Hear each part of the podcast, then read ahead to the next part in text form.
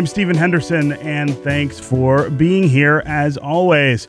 You'd have to bear with us a little this week. We are back in our live studio here at WDET after weeks in the engineering booth. Uh, we had a little accident here a couple months ago. A water, a flood that uh, that caused us to have to rebuild major portions of the station. And today is the first day that I can be back in the spot in the in the spot in the chair where I normally do the show.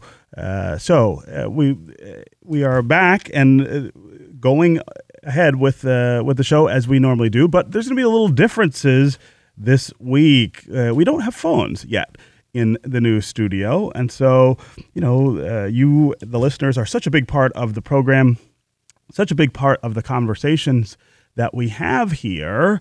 Uh, but we want to make sure that you continue to be able to participate. So go to the WDET Facebook page or on Twitter, hashtag us at Detroit Today or hashtag Detroit Today in order to send us the comments that you would normally pick up the phone and call and participate with.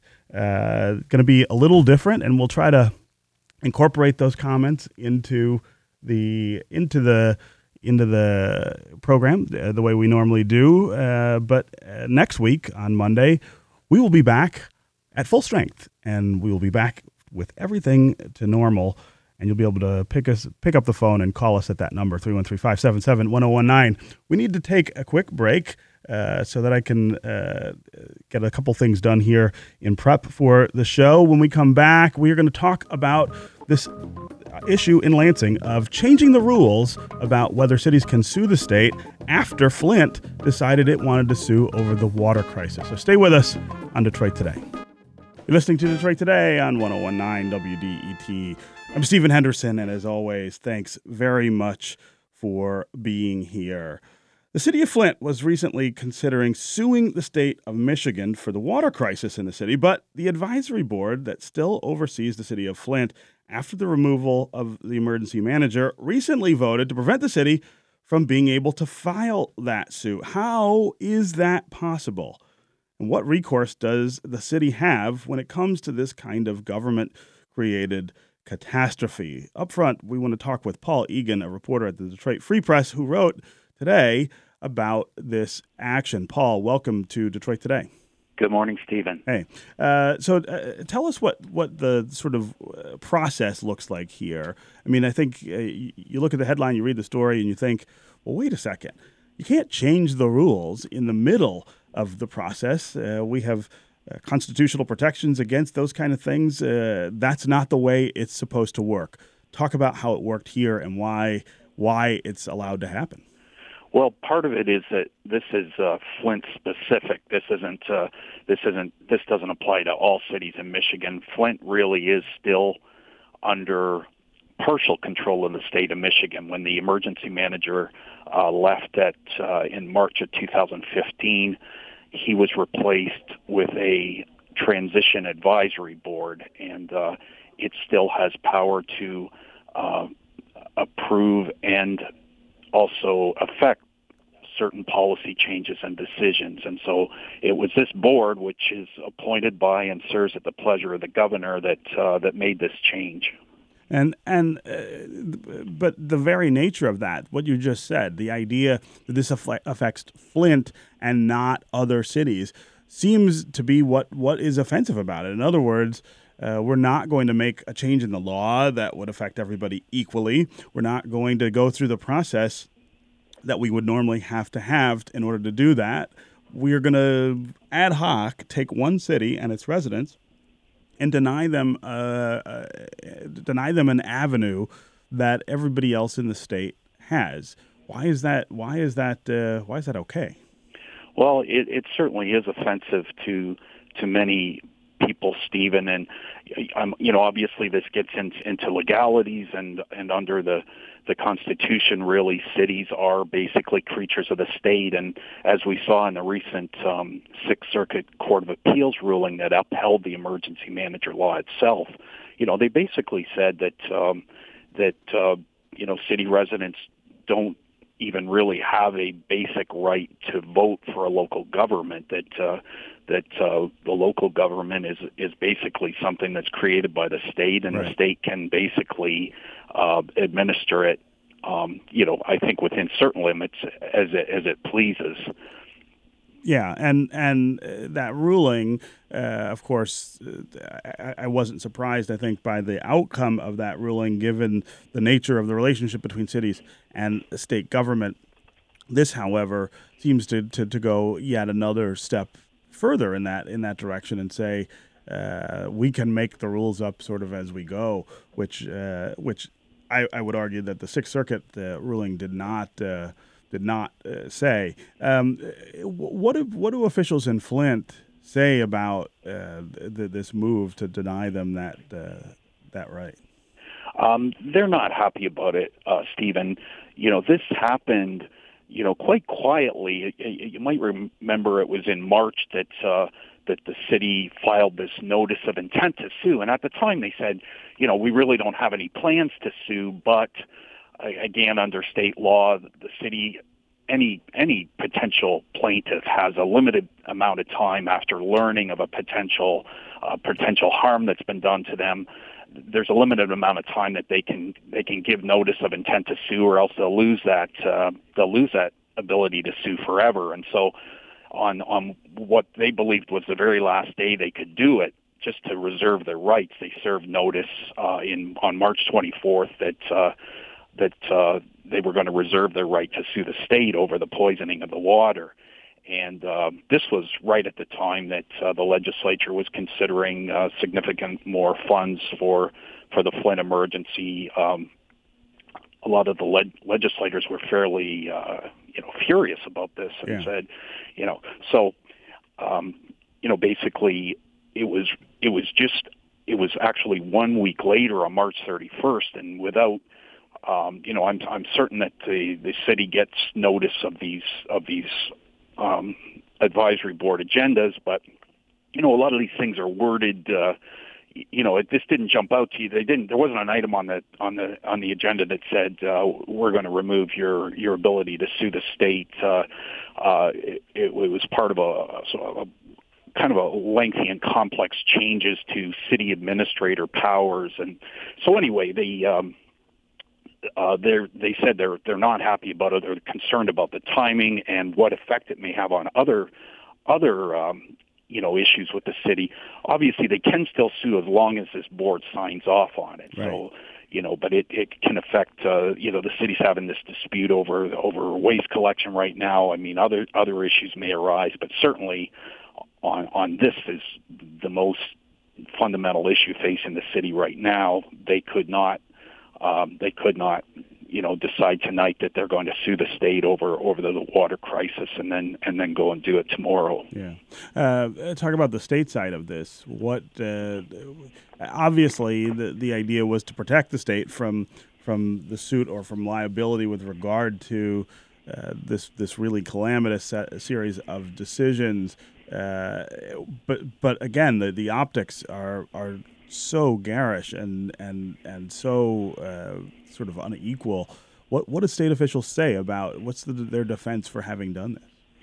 Well, you know, it's interesting. They don't uh, they don't they don't willingly connect the dots, although they don't seem to deny it either. They said, you know, this was part of a a bigger change to give the city council more involvement in important decisions along with the city administrator.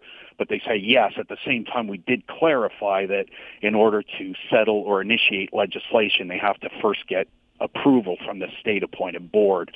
And um, they also made a comment that, that really you know, I asked uh, whether this board was acting in the interest of the state or in the or in the interest of the city of Flint, which, you know, seems to be the, the basic question here. Who are they really acting in the best interest of? And the state said uh, that they feel, even in, in taking this action, that they're acting in the interest of both the city and the state. Yeah. And certainly that will be up to dispute from, uh, you know, many Flint residents and others. Sure. And that's, that's a real tension that we see between cities and the state, not just in this context, but but in others. This idea of whose interests uh, whose interests are are are being advocated by whom? Uh, is the state uh, supposed to look out for the interests of of cities?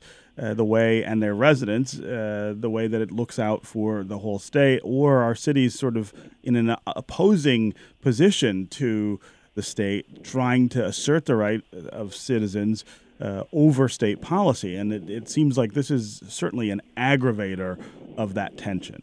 Yes, and I, I think part of what the city finds offensive is that it this paternalistic aspect to it, you know, because really you have Mayor Weaver, uh, you know, all through this process has really been very reluctant to throw rocks at the states, re- realizing that, you know, the main thing is to get this problem addressed. Yes. That she needs to work with the state officials and through state officials with federal officials, and and so she takes an action to protect the city's rights down the road. Again, right. saying she has no intention of suing, and then you have the state basically say, "Well, we don't you know we don't trust you to exercise that judgment in a uh, in a responsible manner. Therefore, we're also going to change the rules so that you really can't act unilaterally without without us giving the say so. And I think that's part of what um, part of what the mayor and the administration and, and many in Flint find somewhat offensive. Yeah, yeah.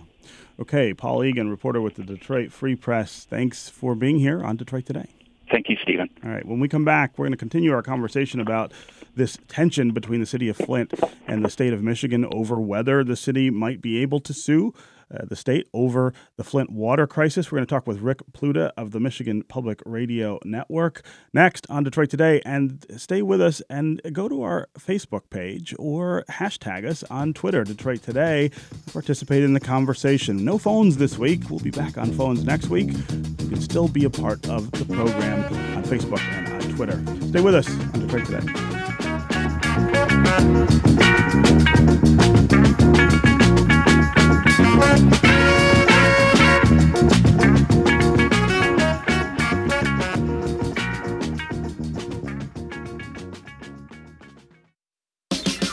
WDET brings Detroit to you. News that affects you and the music you love. Every day. Every day. On 1019 WDET.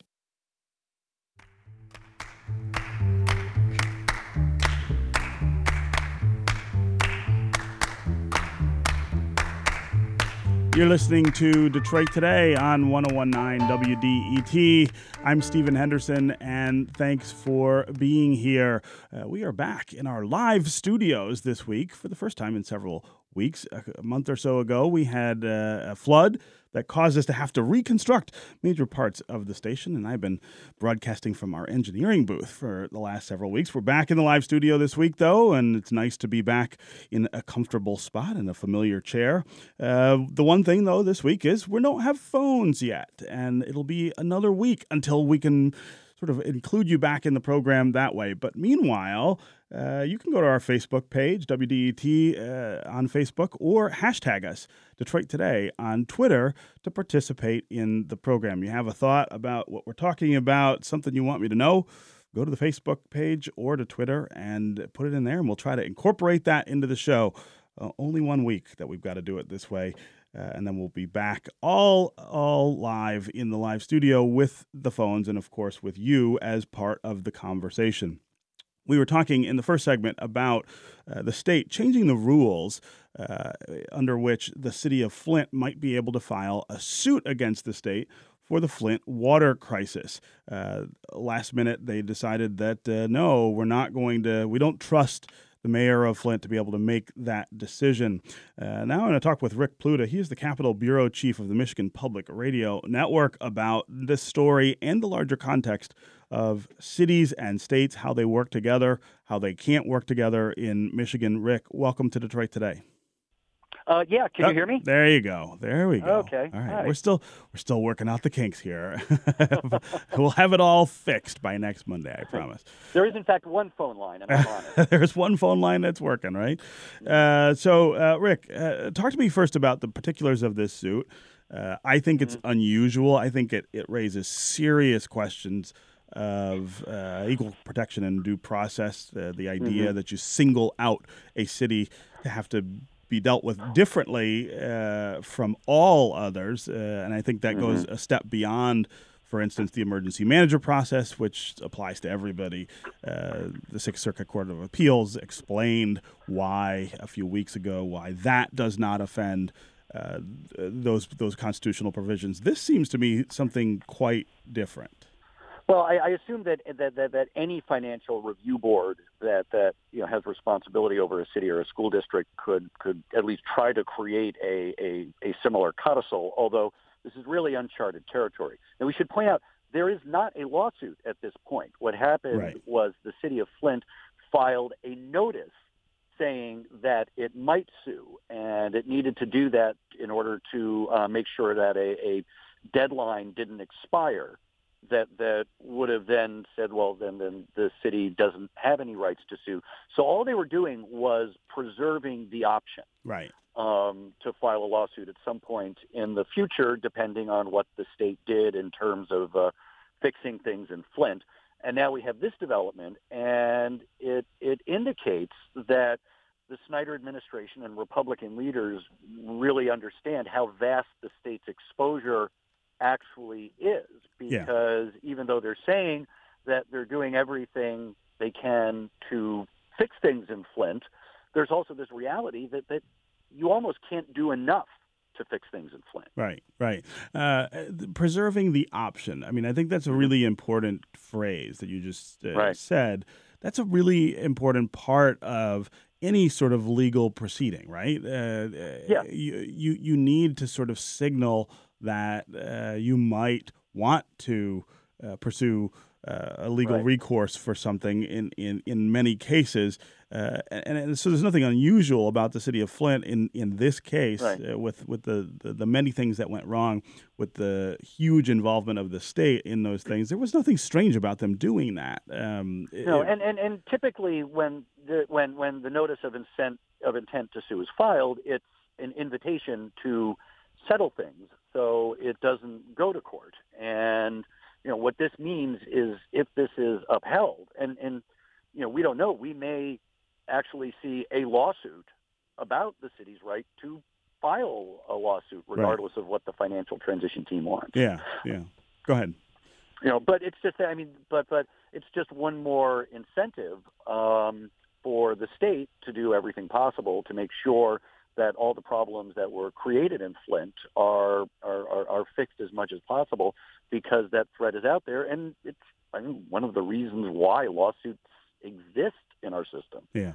Uh, this is Detroit Today on 1019 WDET. I'm Stephen Henderson. My guest is Rick Pluta, the Capitol Bureau Chief of the Michigan Public Radio Network. We're talking about the story uh, today in the Detroit Free Press about the state removing the ability of the city of Flint to sue the state for its role in the Flint water crisis or uh, in the cleanup of the Flint water crisis. The state will be involved in the city for many years. The city wanted to preserve its option to uh, file a suit to either.